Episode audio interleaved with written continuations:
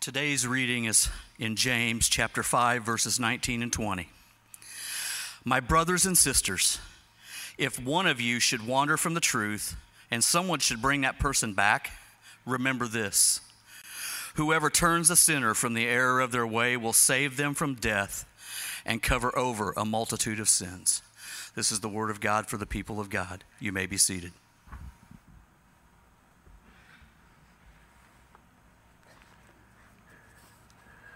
Well, good morning.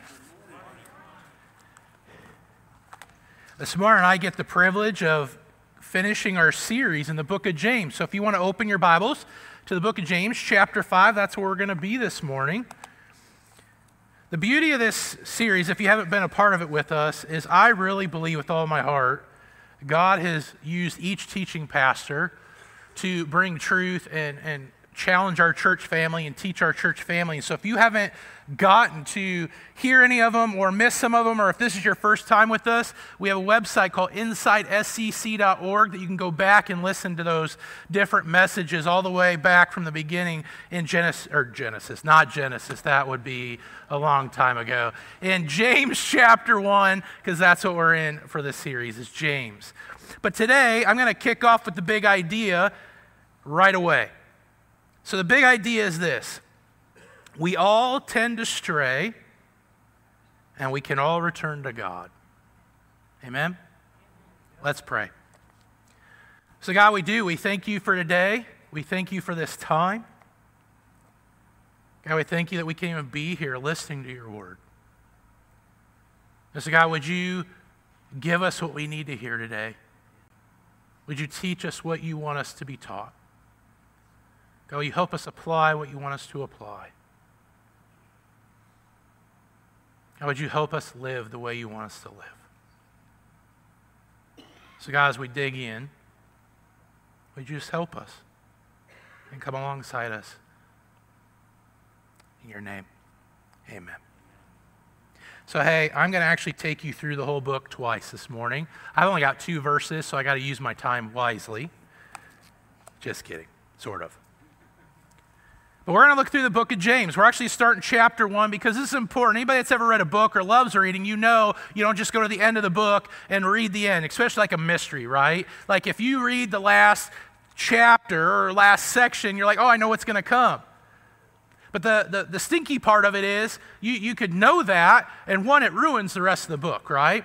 And two, it doesn't only just ruin the rest of the book, you don't know why you got there or why you needed to get there, how you got there. You just know you got there, right? It's the same with the book of James. James actually has a book and type book where they start with one teaching, and then he's going to walk us through the whole book based off of that idea. Then we're going to hit what we're going to hit today, and it's actually going to lead us all the way back through the book again to show us some truth with that truth. Get confusing yet? So here's what we're going to do we're going to dive in right now. You don't need to actually read the whole chapter because we don't have time for that. But here's what I want to tell you. The beginning of the book, if you look in your James chapter 1, is it talks about trials, and that's where we started our series. We talked about growing, we talked about maturing, we talked about finding joy in those trials, and that's not always easy, right? And then he goes on to say, hey, I'm going to now talk you through how to handle trials. And that's what a lot of the rest of the book is. So it's hard because we don't want to always live the way James is about to teach us, right? Like anybody ever gone through a trial? Yeah, I think all of us in the room, right? At some point, if you haven't, unfortunately, you probably will at some point. They're not fun, they're not easy. You don't always find joy. If you're me, I don't always find joy in what God's trying to teach me or grow me or whatever. Sometimes I'm like, I'm done with it. And I don't want to, but He's going to give us a picture of what this means. And, and, and again, you can go back and listen to these different messages that the pastors give.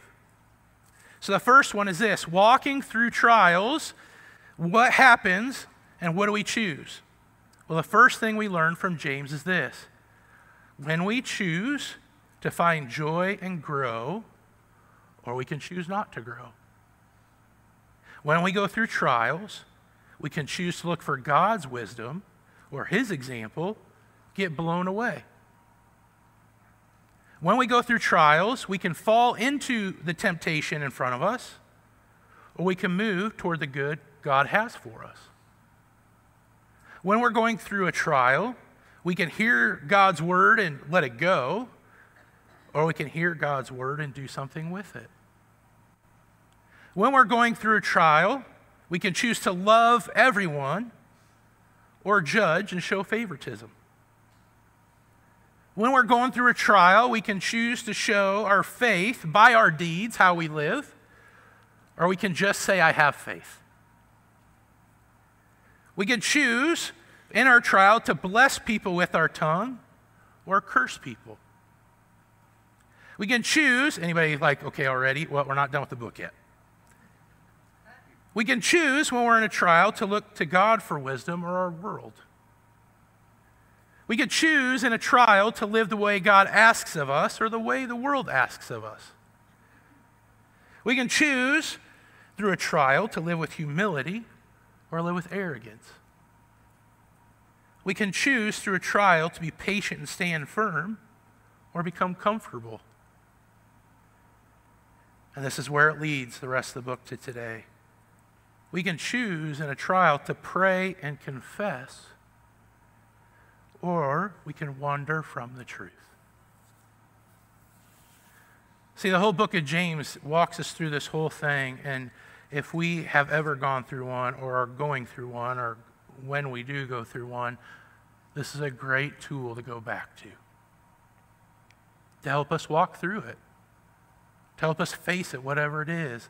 Am I going to live more the way God wants me to, or am I not? Am I going to grow in this? Well, here's the ways to grow. Am I going to help people see more of Jesus in this trial, or am I going to push them further away?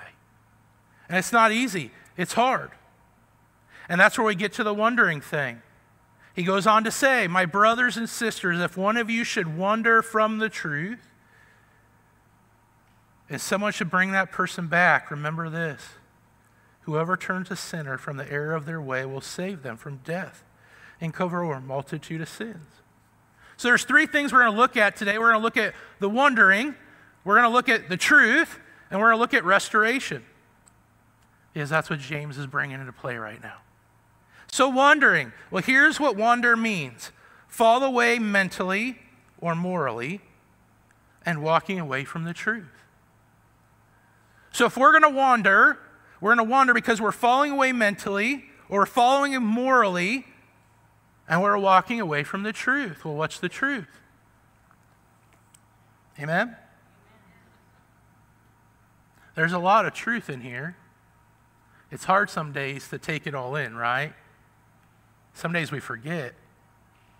Sometimes we wonder just not because we choose to, we just forget what God's calling us to and what God says in here. That's why it's so important that we're in here, right? Not just on Sunday mornings, but on our own. That we're spending time in the Bible, reading through it, and learning what God has for us and wants from us.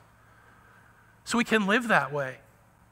But some days we choose, right? We choose in that moment. I don't really want to obey God in this moment right now. So I'm going to do X, Y, or Z. And then we wander that way too. My sophomore year in high school was not one of my most proud moments of my life. Because my sophomore year in high school, I was known as the best potty mouth in the school. No one could out potty mouth me, out cuss me. And if somebody tried to, I just added a few words to the dialogue to make my score better, right? And in that, I had a friend who loved me enough to come alongside me. We were sitting in biology class, of all classes, right? Biology class. And we're sitting at this table. And this buddy, who's also a believer, looked at me. For whatever reason, this one day, I really believe it was a God moment because I had other God moments. I grew up in the church. God was speaking to me, trying to get my attention many different times up to this point. But you know what? I rather fit in than be who God wanted me to be at high school. And so at this table, this guy looks at me and he says, Hey, can I, can I ask something of you? And I said, Sure and he said, Would you quit calling yourself a Christian? And I was like, Oh. And he's like, here's the thing you're not helping anybody, and you're not helping his cause by the way you're talking and the way you're behaving. The hard thing about that is God did not let that one go. And part of the reason I'm up here today is because of that man. Because he was listening to God, and in that moment, God needed somebody to step into my life and say, Bro, not this way anymore. Now, the hard thing is, I had to go look in the mirror and go, Okay, is this true or not? And obviously, we know it was true. But then I had to make a choice. Okay. Am I going to do this or not? And I chose to do it. And it was super hard decision in my life because that meant after sophomore year in high school, I said oh, goodbye to a lot of people I called friends. I quit doing a lot of things I was doing freshman and sophomore year in high school. Because I realized you're right, I don't want to live that way, and I'm not asked to live that way, and I need to change how I'm living. That's not easy. It's difficult because then, now I'm going against everything I've lived for about four years, do everything I can to fit in with everybody around me. And I had to break that hard, hard thing in my life. But it's the beauty of somebody caring for us enough to come to us and say, hey, this isn't the way you're supposed to live. But how does he know that? Well, he has to be another fellow believer, right? He has to know what God's asking of us. He has to know what God's calling of us, right? To come say that or do that.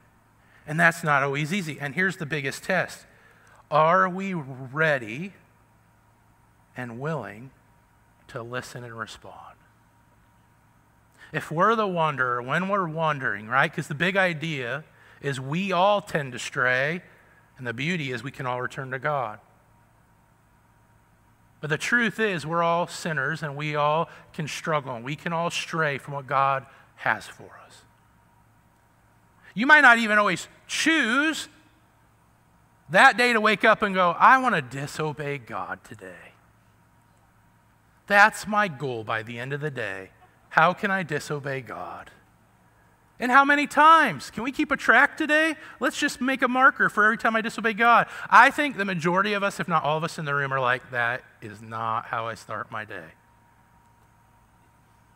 But see, but it's not always about how you start your day, it's about how you finish your day. Or you finish that week, or that month, or that year. And I've been reading, well, and I finished it, a book by Andy Stanley called Principle of the Path, and it talks about us making decisions in life. It's an amazing book. If you like to read, I would encourage you to read it. But here's a statement from there that really convicted me. What gets our attention determines our direction and ultimately our destination. I'm going to say it again. What gets our attention determines our direction and ultimately our destination. Now, I'm going to give you a Bible example because we are a church, right? Peter, if you know Peter at all, who's in the New Testament, one of Jesus' disciples, there's a big moment for Peter, and his moment is what the story is called walking on water. And here's where Jesus comes walking on water. He calls Peter to get out of the boat. Peter has a chance to live out his faith, get out of the boat, follow Jesus, do all these amazing things with Jesus, right? Anybody that's read the story, I'm going to give you the end if you haven't, so I'm sorry. He doesn't. Here's why. Here's how this principle lives out. What gets our attention determines our direction and ultimately our destination. So here's how it works.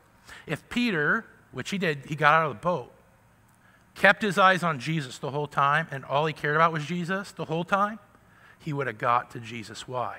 Because his attention was on Jesus. And that determined his direction, so he knew which way to go, which ultimately meant he got to his destination, Jesus, right? But what does he lose his focus on? Anybody remember in the story?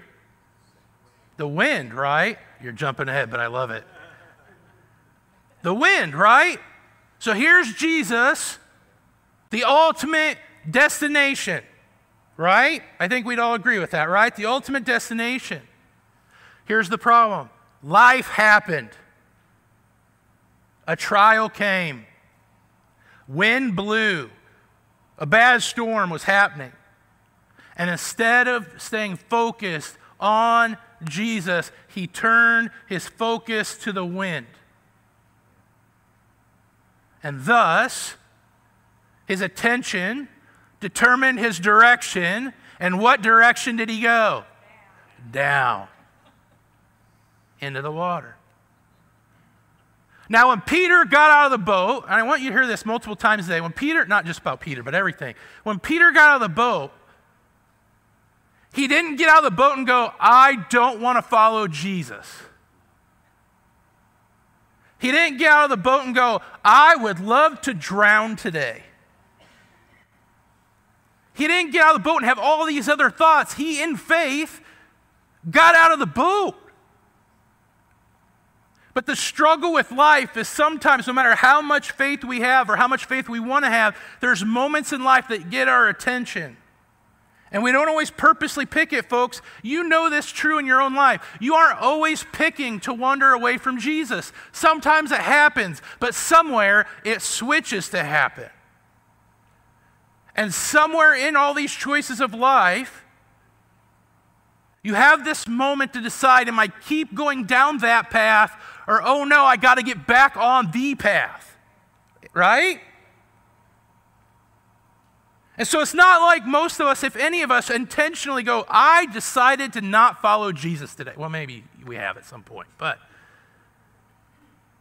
But I think most of us in the room aren't arguing that. We're hoping to follow Jesus, right? We're hoping to go behind him. We're hoping not to wonder. But here's what happens. Now let's go back through the book of James the other way, starting in chapter 5. We wander from the truth when we don't ask for prayer and confess our sins. We wander from the truth when we don't ask for prayer and confess our sins. We wander from the truth when we become impatient and don't stand firm in suffering. If you're like me, folks, I've been studying the life of David. That dude, like, amazes me because I'll tell you, if, if I had somebody chasing me around for multiple years trying to kill me and I was already promised to be the king, I'm not going, yeah, let's keep waiting on this. Like, let's get this done. Get this guy out of the way and let me be king, right? Well, that's because I'm impatient. That's how I think. That's where I need to grow. See, David understood at the right time in the right place, God will open the door. And I just have to keep going until He does. When and where. We can wander from the truth by being patient and not standing firm. We can wander from the truth when we tend to live more arrogantly than humbly. Our attitude can affect how we live. We can wander from the truth when we live the way the world wants us to instead of the way God wants us to. We can wander from the truth when we look to the world for wisdom instead of God. We can wander from the truth when we rather use our tongue to curse others instead of blessing them. We wander from the truth when we choose to say we have faith and not live it out. Anybody can say it. We wander from the truth when we choose those we love instead of seeing everyone in God's eyes. We choose to hear the word and not live it out. We wander from the truth when we allow temptation to take hold of our lives. We wander from the truth when we don't look to God for wisdom. And we wander from the truth back to James chapter 1 when we don't want to grow in the trials we're in. All of this book is a heart issue. Where do you want to be? Where do you want to go? Who do you want to be? How do you want to live? He's calling us to more. And this is hard because Since I was eight years old, I've believed that Jesus was my Savior. There was never a doubt in my head from eight years old at Bible camp that I knew Jesus was my Savior. The difference was I didn't let Him be the Lord of my life yet, and that's why I was living the way I was in high school. And then when I turned 21, I got an opportunity to speak in front of students, which terrified the, the snot out of me, to be honest. And I was. It was not, no, just kidding. And I told the, the gentleman I didn't want to do it because I didn't believe that was of God for me. And they thought different. And I went home that night and I prayed to God and I go, God, what should I do? What should I read? And I read the book of James four times that night and realized I'm not living the way God wanted me to live, even in that moment. Not to the full extent. And I remember that night getting on my knees and going, It's time to make you the Lord of my life not just the Savior of my life. And it's time to learn how to do this life with you and not how I think it should be done or the way I think it should be done. Because, folks, on my own, I mess things up. On my own, I make a lot of mistakes. On my own, I unfortunately hurt people. On my own, not a lot of good always comes out. As I spend time with Jesus and spend time in the Word, that's when the good comes and the people are loved and people are learning about Jesus and all these good things come. And I grow and I learn because of what God's doing in my life. Why? Because we're coming closer to Him, not further away from Him. And that's something I was praying about this morning. As I got up, I'm like, what's a great illustration of this truth? And He gave me my boys. Because think about it, anybody has kids or has grandkids or you know nieces or nephews or any kid that you're close to. One of the beautiful pictures is when a kid loves you, they run up to you and you know, my boys are getting a little big now, so it's hard for they almost broke my back last night. But when they jump on you to hug you, right? And you hold them. And there's this beautiful moment with a child where they're hugging you. Why? Because I'm their daddy, right? And they know right now that they're safe in my arms. They know I love them like crazy. And I'm hugging them back. I'm holding them too. It's not just a one way street where they're holding on to me, I'm holding them too. That's the way God is for you, folks.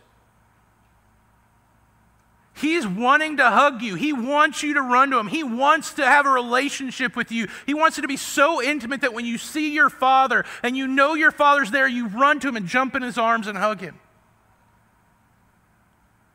But here's where the text comes into play. When the wandering happens, here's the truth God wants you in his arms to love you and protect you, and there's another evil being out there that's trying to tear you away from your father. Here's the truth. If my boys are in my house and in my arms and I'm hugging them and I'm loving them and some stranger comes in my house to try to take my boys from me, there's going to be a problem. Right? You ain't touching my boys without me doing something about it. Right? But here's the most important thing, even beyond that. If my sons get scared, what are they going to do? They're going to tighten around me, right? Harder. They're going to squeeze harder. They're going to make sure I do not let them go, even though they know I'm not going to let them go. I'm not letting that other person take my boys. But they're going to squeeze tighter because they're in fear. They see this other thing is coming to get them, take them from their father, the good thing, the love, all this other stuff. Folks, there's an evil one coming to get you, to take you from your Father, to help you wander from the truth. But our struggle as Christians, if we're being honest today, is this, and I am just as guilty. Instead of clinging tighter to my Father in trials and other situations in life, you know what I do? I blame my Father. Why are you putting me through this? Why are you allowing me to go through this? This is actually your fault. Or whatever other things we say to God because it's obviously Him. And you know what we do in that moment? Instead of holding tighter so the evil one can't take us and run with us, we open our arms. And this isn't representing the cross. We open our arms. No, I don't want to hug you because this is you. And then Satan and his evil forces grab us and pull us away to wander a different direction that we weren't supposed to go in the first place. Folks, my boys would never let go of me, and we should never let go of God. But we do. Why? Because the big idea, we all tend to stray. But the beauty is we can all return to God. There's not one of us in this room that can't return. There's not one of us that shouldn't return. We should all at some point return if we've gone. And hopefully, hopefully, hopefully, you have people in your life that love you enough, like my buddy, to call you back to that truth. And if you don't, I'm praying you find some people. And I'll even give a plug right now for Pastor Daniel. There's groups that he oversees that we can plug into that kind of thing and do. But what's the truth? Well, folks, the truth is the Bible, the truth is the gospel. Because right at the beginning of James chapter 1, he tells us it's his brother. And his life was changed forever when he realized who his brother really was. And through his trials, he's gotten to write this book and this letter because he's like, I know, folks, I get it. But we have to cling. We have to cling when we wander. Here's two stories from the Bible that I think is beautiful as we enter this idea of restoration, though. Number one is David and Bathsheba and a guy named Nathan. They're in 2 Samuel, so Old Testament, chapter 11, chapter 12, and then Psalm 51. I am going to ruin the story for you if you haven't read it yet, because I'm going to tell you the end. But here's the truth that you need to hear first David did not wake up that morning, the morning that he woke up in this story, and go, I'm going to have sex with another man's wife and I'm going to kill him later. Did you hear that? David did not wake up the day he woke up and said, I'm going to have sex with another man's wife and I'm going to kill him because of it later.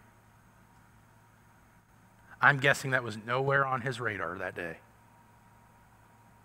But here's what happened he woke up that day and he said, I'm not going to war. That's all he said. I'm the king. I should be at war with my men. I should be going, but I'm going to stay home today in my comfortable place and I'm going to stay here and do this. Well, they're all there. That's all he did that day. And if we're being honest with the story, he got out of bed. Like, that's a big deal, right? Like, oh no, he got out of bed. I get out of bed at night to go to the bathroom, right? Like, that's not a sin. Because all you need to know that right now, right? It's not wrong that he got out of bed. It's not even wrong that he went to his roof, which is what the next part of the story is. He stayed home, he got out of bed, he went to his roof to look out, I'm guessing, at the beautiful night, right? But here's the moment, right? We're all making decisions. Like we're trying to figure life out financially. We're trying to figure out life with our faith. We're trying to figure out life with other people. There's all these things we're trying to figure out, right? And all these things we're not just waking up today going, I'm going to ruin everybody's life and mine, right? We're going, I'm trying to do the best I can. I'm trying to figure this out. But here's where the, the turn came. David stayed home from war, got up from bed, went on his roof, and as he's looking out his roof, saw a naked, beautiful woman. Dun, dun, dun. But this is it, right? This is the moment. This is the moment he could have switched the path. See, he made these decisions that got him to that direction, right? But he could have made one decision to change the direction of his life. But instead, he said, I'm going to be selfish, and I want what I want, and I'm going to get what I want right now. And he sent for her and slept with her. And he wandered away from the truth, and he wandered away from God. But that's not the end of the story. That's in a sense, the beauty is that's not the end of the story, and that's not the end of our story. Because God has this guy named Nathan in his life. And he said, Nathan, I need you to go talk to David. We gotta, we gotta right this path, man. And David, David, Nathan went to David and shared him a story about what a man did, and David was livid. He was upset. He's like, Who would do that?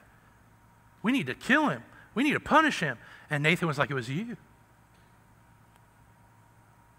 And David had to do exactly what I had to do the moment my buddy Drew called me out in biology class. He had to go back and look at the mirror and go, He's, he's telling the truth. And now I have a decision to make. And here's the beauty of God God has unlimited grace. Amen?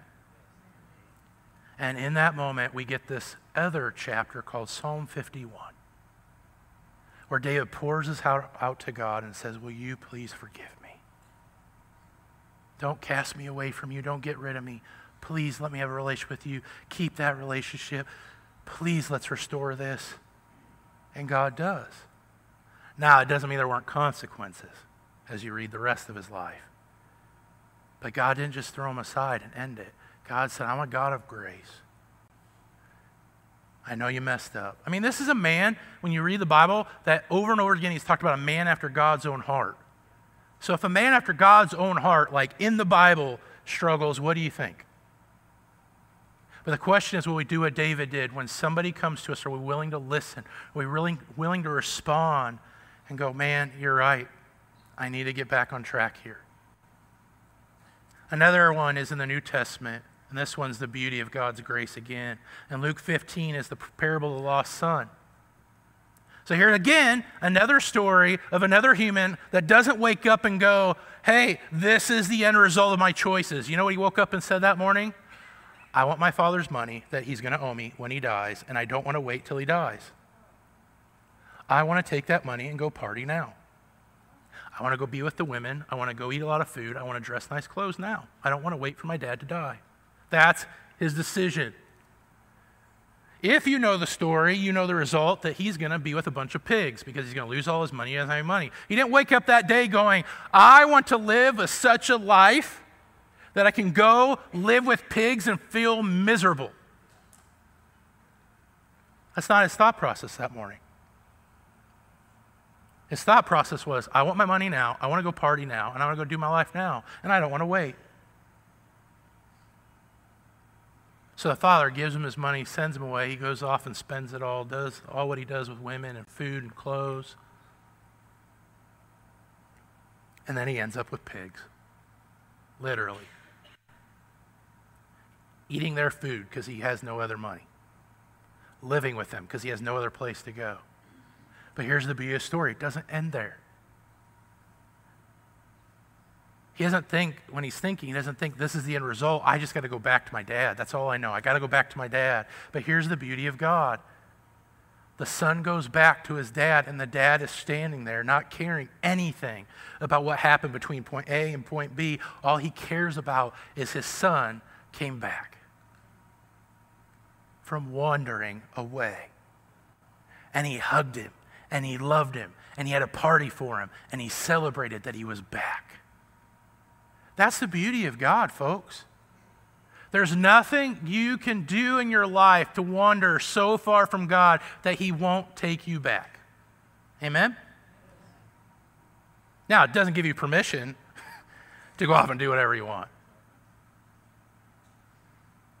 But the beauty is, no matter if we wander, which we all do, we can all return to God.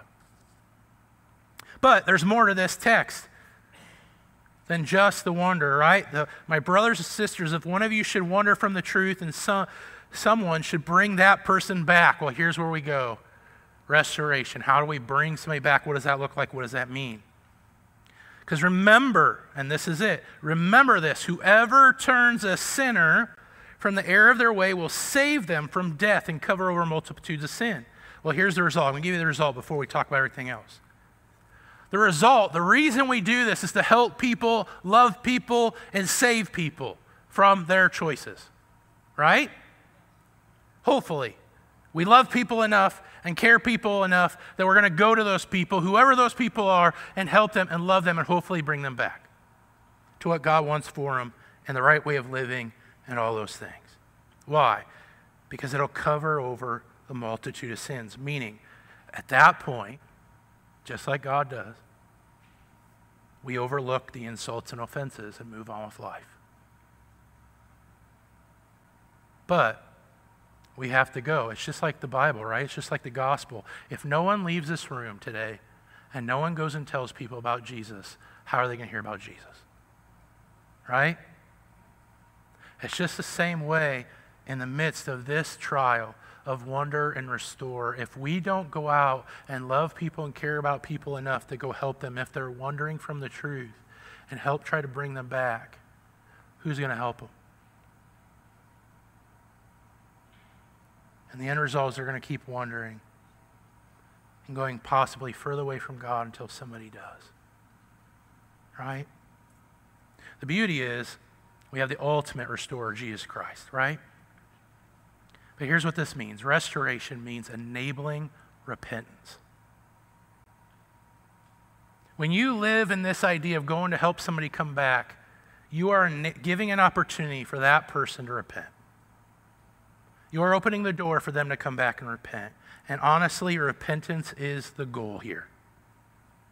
The idea, though, with restoration is God often uses people to restore people. I want you to hear that again. God often uses people to restore people. So, is there somebody in your life that maybe God wants you to speak to or talk to? To restore them back to what God has for them. Here's the other thing about restoration it involves forgiveness. We have to forgive, and so do they. They need it. Restoration is also about a community loving each other. That's why we need each other. That's why the, the church isn't a single entity, a single person. The church is all of us. That's why we talked about today as members, right? The covenant. Let's do this together. Let's figure out this together. It's messy. But let's figure out how to do it together. It's not always going to be clean, but let's still figure out how to do this together, right? But here's the ultimate thing about restoration it's ultimately the beauty of God's grace. Restoration is ultimately the beauty of God's grace when God stands there to each of us and welcomes us back after we've wandered away and hugs us and said, You're my child. That's all that matters right now. That's what matters. But here's the thing and this is a question I wrote down later. What if we do? What if we go to somebody? What if we try and they don't listen or they don't respond? That's hard, right? Especially if you love that person, care for that person, want to help that person. What if they don't? What if they don't listen and respond? Well, here's what I want to share with you this morning on this give them over to it and let God take care of it. That probably sounds really harsh. But even in the book of 1st and 2nd Corinthians, it teaches us that. God even does that over and over and over again with people, the Israelites. If, if they're not going to come back, if they're not going to listen, then I'm just going to give them over to it, and hopefully at some point they'll figure it out. So give it over, give them over to it and let God take care of it, whatever that is. But here's the thing I want to challenge us on. Don't just stop there. Don't just stop there. Love them and pray for them. Never stop. Because God doesn't ever stop loving us. He doesn't ever stop wanting us. He doesn't ever stop praying for us. None of that ever stops for God, so that should never stop for us. Even if that person doesn't want it right now, we can still love them and pray for them. So, what kind of church will we be? Will we be people that want to help each other grow? Will we want to be people that help each other from wandering? But even if somebody doesn't want to help right now, are we still going to pray for them and love them? Because in the end, that's, that's what God wants. We say this a lot. I love it. Pastor Brad brings this up a lot. He says, they will know us by our what? We can say it. They know us by our what? Our love, right? Are we willing to love people all the way? Are we willing to pray for people, even if they're struggling and they're not listening to us, or are they, we aren't the one, maybe we're not the ones to help them. Maybe our prayer is God, can you send somebody to help them? But love them enough to pray for them too. So there's some words that I've been wrestling with and praying over that I want to give you guys today too. Words for the restorer.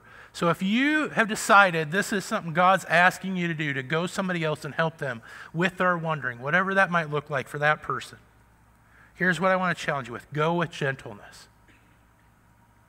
Because, like anything, right? Like I have a cat at home, and anytime I ramp up and get unhappy with her and I just start yelling, she's not coming to me. She's running the other way. Actually, she's going under my couch, which actually annoys me a little bit more. But she's not coming to me, right? So we got to go with gentleness. The second one, we have to go with humility. Why? Because we all wonder, we all stray. We're all sinners. Not one of us is perfect. So we also have to go with the heart of humility when we go to somebody and go, hey, I'm not perfect either. This isn't me coming as perfect. I just love you and I want to help you if you're willing to do this with me. If you're willing to respond, if you're willing to listen. Self examine was a huge word. Like, how do we look at ourselves? Am I in the right place to do this? Am I the right person to do this? Am I in the right place to do this? Go prayerfully. Nothing is more important to me than prayer. Because God will let you know are you the one or not? Should you do this now or not? Is it the place, the time yet or not? And God will give you the wisdom for that. Carefully. Go carefully. Well, there's two reasons why carefully. One, because you don't want to hurt them if you can help it. And two, you got to be careful you don't get sucked into their thing, right? Whatever that thing is. So you got to go carefully. One, getting ready to help them carefully, but two, you got to be ready for yourself, right? Another one, lovingly. Man, I love this. 1 Peter 4 8 says this. If we love each other deeply, it will cover a multitude of sins. And I love that word deeply. So if we go in thinking the best of each other and loving each other so much and so deeply that this is about helping you and this isn't about me in the end, even though it might even restore us, right? How do we go in lovingly? And then the final one that Jesus teaches us throughout the Gospels go in with grace and truth. Because, folks, if you go in just all grace, you're not helping them. And on the other hand, if you're going with all truth, you're not helping them. We have to learn how to do that healthy balance of grace and truth. I love you, we're giving you grace. Why? Because that's what God did. We see that in our text, right? But I also have to tell you, this isn't the way He wants you to live. And just be honest about it. And how do you do that? And the other one I would like to say is this big one, John 5, or not John 5, sorry, James 5, verse 16, what Pastor Brad taught last week. Therefore, confess your sins to each other and pray for each other so that you may be healed. Well, why are we healed? The result is if we help them, we'll save them and we'll help them cover over sins. They're healed. In God's eyes, they're healed, and we can help them. So, how do we want to live? We want to be people of the truth. We want to be people of the Bible. We want to be in this word on our own, not just on Sunday mornings. My hope and prayer for you is that you never have the heart just to come in here and sit and listen to a pastor. I believe God used our pastors here in a mighty way, so I'm not downplaying any of that because I believe even in this book of James, like I shared, and you can hear it again on InsideSCC.org, God has used them in a mighty way. I was even teasing, like every pastor has gone over in this series. And I was like, I only got two verses, so let's see if I stay on time, you know, uh, with all this. But here's the ultimate truth this is the ultimate truth. And if we're spending time in it, loving it, clinging to it like our Father, He'll help us figure this out. He'll help us live it. He'll help us heal. He'll help us all these things if we're willing to be that kind of church and go there together and figure out how to do this together. So let's pray.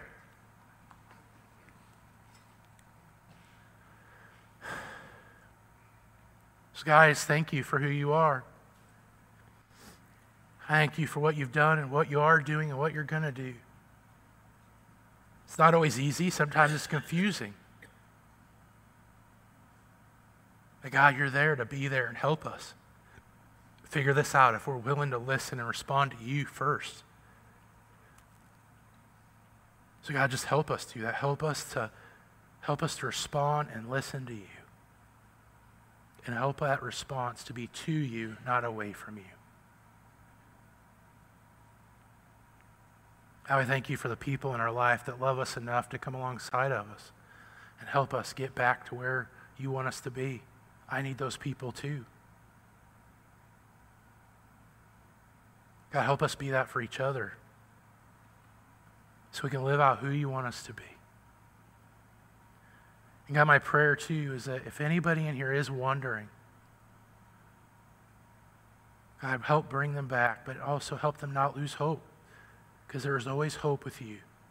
There's always grace with you. There's unlimited grace, and that's a beautiful thing. So, God, would you just help us live the way you want us to live? Be who you want us to be. In your name, amen. Hey, know this morning you are loved. And let's be people in the Word, yeah? Even if you have to go back and read James on your own a few dozen times or read somewhere else in the Bible, let's be people of the Word, okay? Have a good Sunday.